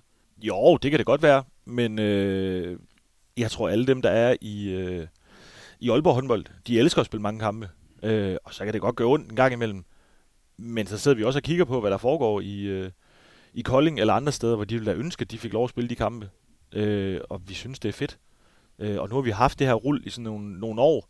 Det er langt lettere for os at være i den der gænge med, at øh, vi spiller, og så har vi måske en fridag i søndag, og så har vi to træninger mandag. Vi forbereder os øh, til den næste opgave, og så træner vi tirsdag, og så går vi ud og ser, om vi ikke kan vinde igen. Øh, restituere lidt sammen øh, torsdag, forbereder os, og igen fredag, og så spiller vi igen lørdag. Og være i den der sådan øh, hverdag øh, er langt lettere for os, end, øh, end det med at gå og vente en hel uge. Øh, vi har en stor og bred trup, og vi vil gerne træne ordentligt, og vi har jo mange øh, floskler op på, øh, på alverdens møder med, hvordan vi, øh, hvordan vi er sammen. Men, men det er simpelthen øh, så svært, når, øh, når vi har, er vant til at være i den der hverdag med øh, og bare være i gang, og det er næste opgave, og så ved vi godt, det venter lige om lidt. Og, altså, det med at have en hel uge og bare gå og kigge på, så er det BSH lørdag, og så bliver det først tirsdag, og så er det onsdag. Og sådan, altså, vi skal simpelthen, vi skal videre. Jeg har aldrig haft et problem med at spille alle de her kampe. Jeg har stor respekt for, at øh, Karabatis, han spillede 100 kampe, da han var i øh, Bundesliga, når han skulle spille 60 minutter i begge ender. Øh, og han har spillet øh, alle de dueller, jeg aldrig har, har haft evnerne til. Øh, selvfølgelig har det gjort ondt på ham, øh, og nok at han fik slidt ham op. Det kan jeg sagtens forstå. Men jeg vil langt, langt hellere spille, end jeg gider at sidde derhjemme og, øh, og, og træne og, øh, og filosofere over, øh, hvad der nu skal ske lørdag. Der er, også, der er også et væsentligt perspektiv, som også kunne være en del af, af, af den her belysning. Det er jo, at, at lige præcis i Danmark har vi den der helt enorme fordel af logistikken. Altså, øh, når, øh, når Henrik kan køre til kamp, så kan han sige øh, til familien, jeg er hjemme ved, ved nitiden, cirka. Det, det kan man ikke i udlandet. Og det, det er også det, jeg hører, apropos det med hovedet. Altså, man, man går kold i de lange rejser. De lange busture, ikke? Men det kunne jo egentlig også være skægt nok at, at snakke lidt om det. Så den, når vi snakker om mange kampe i dansk perspektiv, så, så kan man ikke snakke om det i et tysk perspektiv. Hvis jeg for eksempel siger, jamen prøv at høre, en dansk spiller spiller jo mindst lige så mange kampe som en tysker. Og det gør vi. Altså, vi spiller lige så mange, og flere end rigtig mange tyskere, som jo ikke spiller Europacup. Men de har altså den der faktor, der hedder, der hedder rejserne, ikke? Øh, som bare betyder rigtig meget også, øh, når, man, når man sådan taler med dem, som er vant til at have de her lange rejser, og som jo også er grunden til, at nogle af os øh, måske fravalgte det. Fordi vi skulle ikke sidde i en bus i 8 timer. Øh, hver anden gang. Så skal man i hvert fald sørge for at vinde. ja, men det, det løser mange ting, når man husker at vinde. og hatten af til en spiller som Hans Lindberg, der har, og, og andre, der har gjort det år ud og år ind. Ja.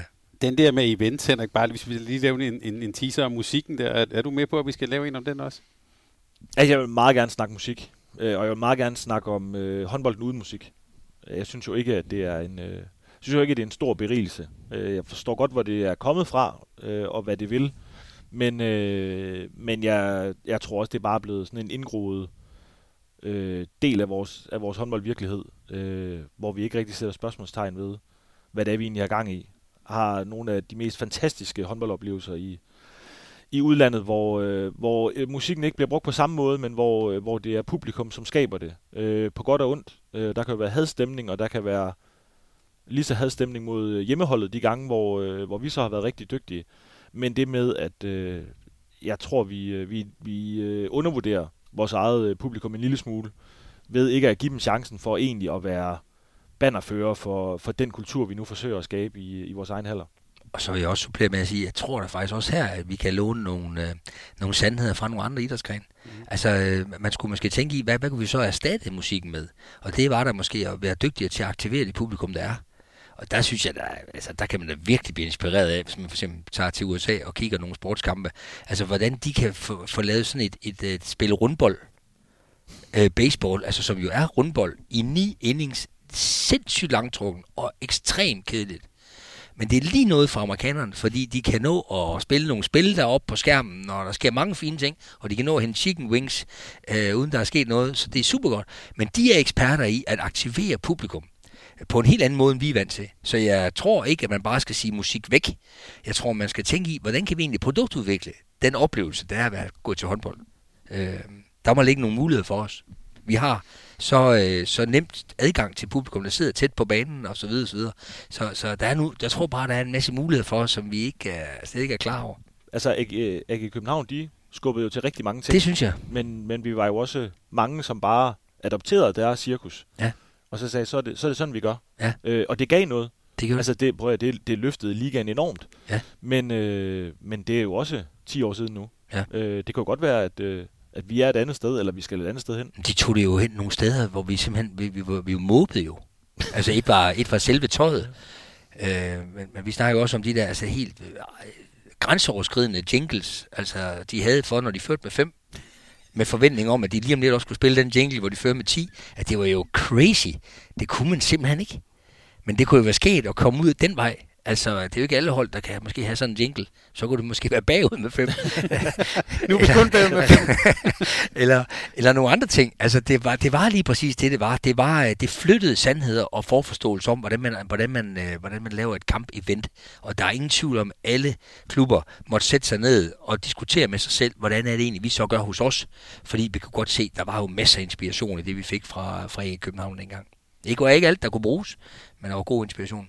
Nej, men der var, der var jo hele det her, øh, så kan vi kalde det cirkus, men, men den der, øh, den der helhedsoplevelse mm. inden med hoppeborg og underholdning og koncerter og øh, altså der var jo ikke det der ikke var muligt og det der ikke blev prøvet mm. øh, og meget er jo blevet er jo sådan blevet allemands egen ude i hallerne. Mm. Øh, altså i vores lille forretning gør vi det også rigtig meget ud af at øh, at de tre timer de bruger på en håndboldkamp, jamen øh, det skal være en fed oplevelse og det er ikke det handler ikke kun om om spillet på banen. Øh, der er vi selvfølgelig nogen, der skal gøre os umage, men der er jo brugt enorm, øh, enorme ressourcer og tid på, øh, hvad er det egentlig for en oplevelse, vi kan, vi vi kan give vores øh, kunder sådan, at de kommer igen en anden gang, og de køber popcorn og trøjer, og, øh, og de egentlig bliver hængende, sådan at øh, jeg vil lige sige, de bliver en, en langtidsinvestering. Men det handler jo ikke kun om de gode gamle dage nede i stadionhallen, hvor, øh, hvor, folk, hvor folk de kom for sporten. Det skal jo være, det skal jo være en større oplevelse. Og lige når jeg kom til at, når du siger det, så kommer jeg til at tænke på, vi har jo selv oplevet, altså det må jeg, det må jeg sige, det er super fint i Kolding, hvor, hvor man jo havde tradition, man har længere, man har tradition for, at man spiste efter kampen. Ja. Det synes jeg virkelig var godt. Og jeg har ikke set det siden. Jeg synes, det var en kæmpe god idé, ligesom man jo faktisk øh, oplever, at man også godt kan gå i biografen og spise efter, eller i teateret. Jamen, fordi man har lige været inde og få en fed oplevelse, og så ind og hygge bagefter. Ikke? Mm. Der, der, der skal vi altså til kampsteg. Det, det, det, det skal være i god tid, inden øh, Mølgaard varmer op. Altså, hvorfor? Hvorfor skal vi stå derinde? Inden? Hvorfor det ikke efter? Hæft, det var en fed kamp, og så vandt vi, og det var rigtig sjovt, og skideskæt, og man kan få spillerne ind og høre, hvordan lavede du det hopskud, og, og hvorfor skød du ikke nogle flere gange? Altså, det er jo også sjovt. Hvorfor er, hvorfor er det ikke, hvorfor er det ikke der, jeg, jeg hører ikke om nogen hold, der spiser efter kamp. Kamp, kampsteg og bakkryds. Kampsteg bare. Men, men, men Henrik, øh, i de her år er det ja i Aalborg håndbold, der har den førtrøje, også både, ja selvfølgelig på banen, men måske også uden for banen. Det vil vi i hvert fald gerne. Og det jeg tror, betyder- DOG er du næsten nødt til at nævne, er det ikke det på banen? Er du ikke nødt til at nævne dem nu? Sådan. Jo, de, ja, Kan man jo. bare, Nej, kan man bare undskyld. køre hen over det? Undskyld, GOG. Det var, det var fordi, jeg tillod mig så oh, at se lidt frem gjorde, efter. gjorde en lille smule ondt. den, er ikke, den er ikke helt glemt endnu. øh, Blev de mestre? Nå, det, skal, Nå, det havde jeg lige glemt. Nej, men, øh, men det vil vi jo rigtig gerne. Øh, og vi, øh, jeg, jeg ved godt, der er mange, der sidder og måber over det hold, vi kan stille på banen.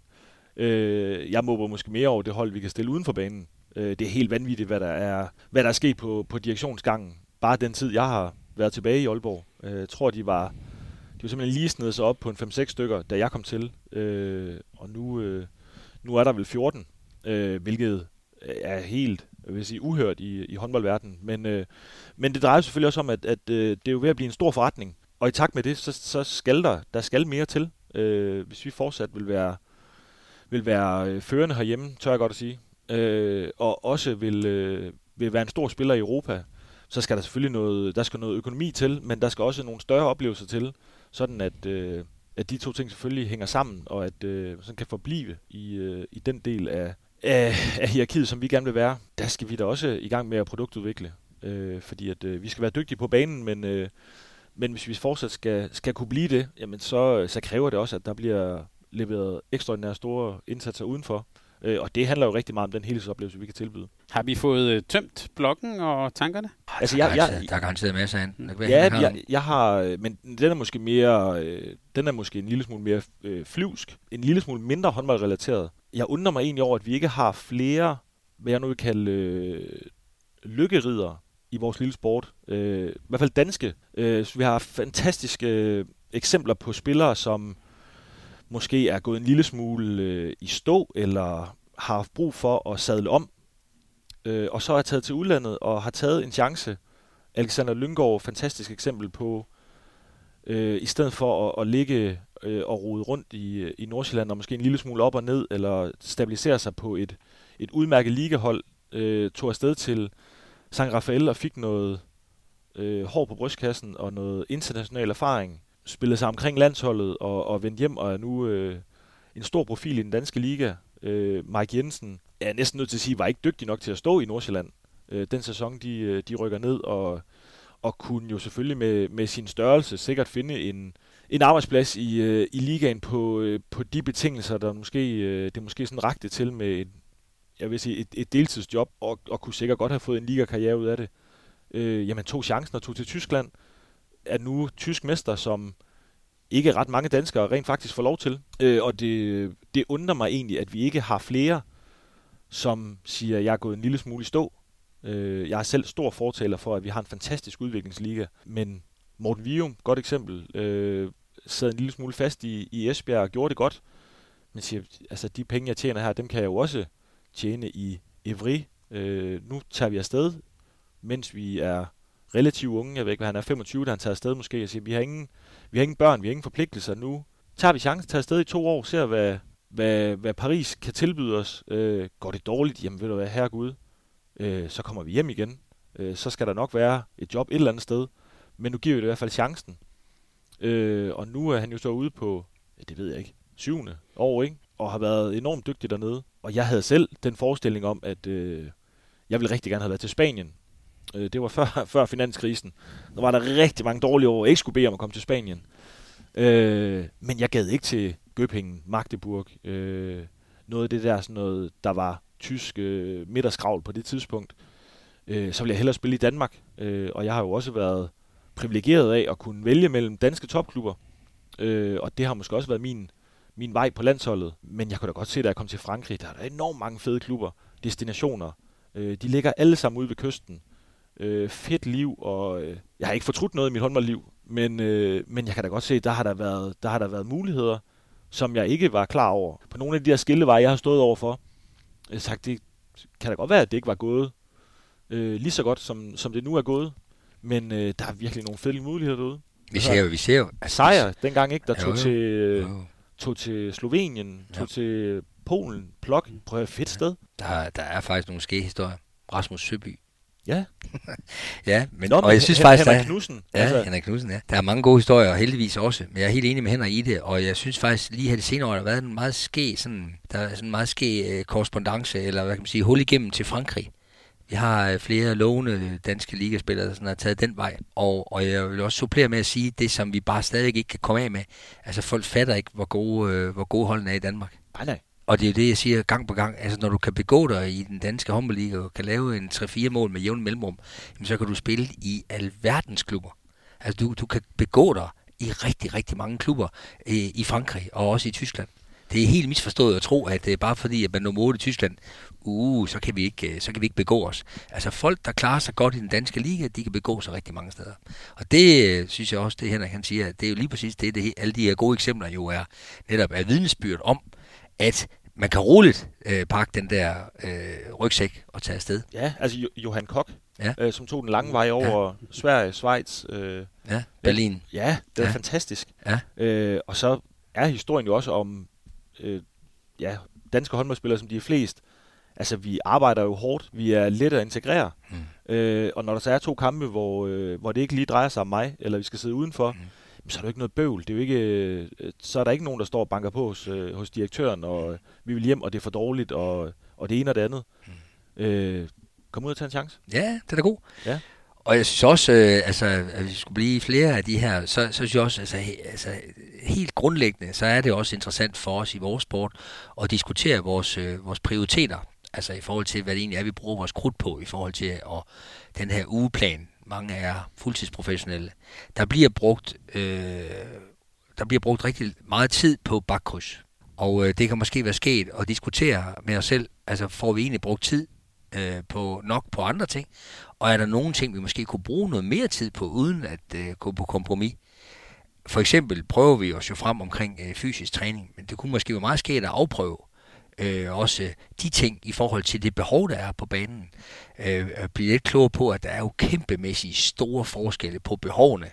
Altså man går ind i de her øh, fysiske undersøgelser på, hvor vanvittigt forskellen er på en, på en stregspillers arbejde i begge ender og en fløjspiller. Altså igen burde det være helt to forskellige slags lønninger. Det er det jo nok også nogle gange. Men de laver et meget, meget stort, meget, meget forskelligt stykke arbejde. Øh, men også, det kan heller ikke være med at sige, altså det, det er som om, at det lysner lidt på nogle områder. Nogle har fået nogle gode oplevelser. Men jeg er helt sikker på, at den der, det der op i hovedet område, det er stadig jo er noget, som, som vi har lidt berøringsangst på, og, og det er ikke ind i omklædningsrummene at øh, bringe den del i spil. Det er noget, folk holder lidt for sig selv, og, øh, og det er i hvert fald rigtig svært på holdmæssigt niveau at arbejde med, med det der med op i hovedet, mm. sådan øh, på struktureret vis. Og det ville da være noget, der ikke engang sådan rigtig sled på kroppen. Øh, noget, man kunne gøre, øh, som vil godt kunne blive en del af ugeplanen også. Jeg er sikker på, hvis vi sådan startede helt forfra, og besluttede os for, hvordan skulle sådan en ugeplan egentlig se ud, hvis vi som for alvor skulle tage alle øh, parametre i spil, så tror jeg, særligt dem, som har erfaringen, de vil pege på det område i større grad, end de ville, da de var 20. Det er, mine, det er i hvert fald min erfaring, min oplevelse. Og så er det jo klart, at der er nogen, der bare per natur er mega stærke. Men der er altså også nogen, der per natur har brug for support på det område, og som virkelig kunne øh, udvikle sig meget mere som håndboldspiller i virkeligheden, hvis de har fået den rette support, og har givet sig selv lov til at få den rette support. Men det har også noget at gøre med kultur. Ja, hvordan, hvordan spillerne snakker om sådan nogle ting, og snakker, det, der, der, der ved jeg godt, at det, det, det er ikke noget, der sådan er rigtig inde. Det er det ikke. Nej, og jeg, tror da desværre, at det, der, der er mange, som først skal bede om hjælp, når... Øh, Sko, når, når, det skoen trykker. Ja, altså, jeg har haft nogle sindssygt fede oplevelser Mm. øh, i de perioder, hvor jeg faktisk har haft overskud. Mm. Uden måske egentlig selv at være klar over, at jeg havde overskud. Mm. Men hvor der er blevet søsat nogle projekter for at se, kan vi flytte noget Mm. øh, i forhold til dine lederegenskaber. Mm. Øh, dit øh, ja, syn på, øh, på fremtiden. Hvor, hvor er det, du skal hen? Mm. Øh, og det har jo været perioder, hvor jeg har haft overskud til det. Nu, nu er jeg ved, der er tid i kalenderen, der er har egentlig styr på øh, din rolle for, øh, for det næste års tid. Øh, Hvis du skulle være en mentor for sådan en 18-19-årig håbefuld spiller, tror du ikke, du ville nævne det område, som i hvert fald skulle, lige skulle kigges på? Jo, men jeg er da også bevidst om, at øh, jeg kunne ikke tage alt ind, da jeg var 19. Nej. Øh, og jeg har da også øh, brugt mere tid på at, at sidde og pille i navlen. Øh. Hvis der nu der var en, der var, øh, der var så erfaren og så dygtig som, som øh, altså en rutineret spiller, der fortalte mig som ung, at det ville kunne være en, det, det, det tror jeg faktisk være en rigtig god idé. Tror du ikke, det ville betyde meget egentlig for sådan en ung mand? Jo, det vil jeg da håbe. Ja. Øh, men jeg har da også siddet rigtig meget og kigget i øh, bag i, i Ekstrabladet for at se, hvor mange Mikkel Hansen han nu lavede i går, Mm. øh, da jeg var 19 år, fordi at øh, han var lidt på vej. Øh, og det havde jo nul betydning for min karriere, Mm. øh, hvor mange han egentlig nu har lavet. Mm. Men, øh, men det betød da noget. Øh, og så Mm. min egen øh, øh, 4 på 5 og 4 assist, det betød måske lige knap så meget. Eller så var det den ene fejl, der faktisk betød en del. Ja. Øh, og det var da først, øh, da jeg sådan egentlig fik en fornuftig samtale med, øh, med min agent øh, på det tidspunkt, øh, Claus Flensborg, som egentlig sagde, det var så sjovt nok også Mikkels agent, det Mm. behøver slet ikke konkurrere med det der. Mm. Men, øh, men som egentlig fik mig på rette spor, og så, Mm. mm. det betyder jo intet for, for det, du render rundt og laver. Mm. Altså, om han laver 12, det kan du ikke gøre noget ved. Nej. Øh, du kan prøve at pakke ham ind, når I selv spiller. Ja. Men, øh, men hvis du lige prøver at, øh, at lige holde oven på din egen tallerken, Mm. øh, og, så, og så blive dygtigere. Det, det, du, det kan være om to år. Det kan være, det er dig, og ikke Mikkel. Det ved vi ikke. Mikkel er 17. 18. Øh, og det, det, det har sådan været den første, hvor sådan, det, gud ja, det kunne da egentlig godt være, at jeg bare lige skulle prøve, og egentlig lige prøve at dygtiggøre mig selv.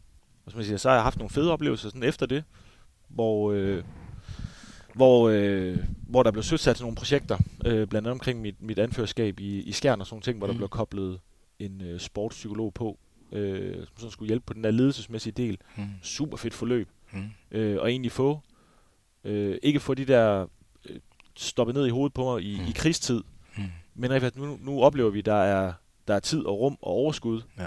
Øh, skal vi ikke prøve at se, om Jeg Vi kan helt gøre et eller andet. Jeg er meget enig med det den er der... super, super fedt. Ja, og jeg synes, det er rigtig fint, det du siger omkring timingen. Altså det der med, at, at, at det, der med sportspsykologi, hvis vi skulle bruge, den, bruge det ord, jamen det er noget, der bliver bragt ind i krisetider. Ikke? Altså når hold virkelig hænger i bremsen, så er sådan den sidste, den, sidste krog, vi har, ikke? eller når en spiller virkelig ikke på en eller anden måde får forløst sit potentiale, så må vi hellere og jeg er helt enig, altså vi ved jo, hvor meget, hvor, hvor meget udvikling, øh, altså forudsætningerne for udvikling er så meget bedre, når vi har en lille smule medvind. Altså det er her, vi er særligt disponeret og åben over for faktisk at kunne skubbe yderligere på. Så det at kunne mase sådan nogle ting ind i netop opgangstider, ikke? Altså mens der er ro på, jamen det har en kæmpe betydning. Og det, det er måske netop det måske, der var, der var værd at få integreret yderligere øh, rundt omkring. Nå, men du, du har da fuldstændig ret i den der ugeplan. Altså, Ja.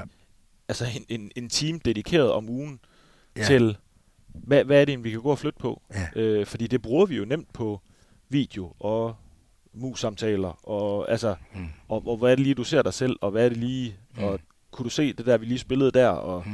altså, det bruger vi jo masser af tid på, Ja. øh, og, og det skal vi jo også fortsætte med, det er jo slet Ja. ikke det. Nej. Men der er jo et, helt sikkert et uforløst potentiale. Mm. I siger, hvad er det egentlig, hvad er det egentlig, du vil, Mm. øh, og hvad er det, du kan se, og hvad er det, du går og roder med? Kan vi flytte et eller andet? Det er nogle billige point. Peter og Henrik, øh, jeg kigger lige på uret her. Vi har, øh, jeg har fået bekræftet, at øh, ideen med at sætte jer to sammen, det var faktisk en rigtig god idé. Øh, der er kommet utrolig mange øh, allerede nu gode øh, pointer frem, og jeg har en masse ting på bloggen, som jeg vil tage med mig til det næste. Er I frisk på, og, at vi mødes igen om en måneds tid? Ja, lad os gøre det. Jeg tænker, der er nok at tale om. Det synes jeg, vi har fået bekræftet.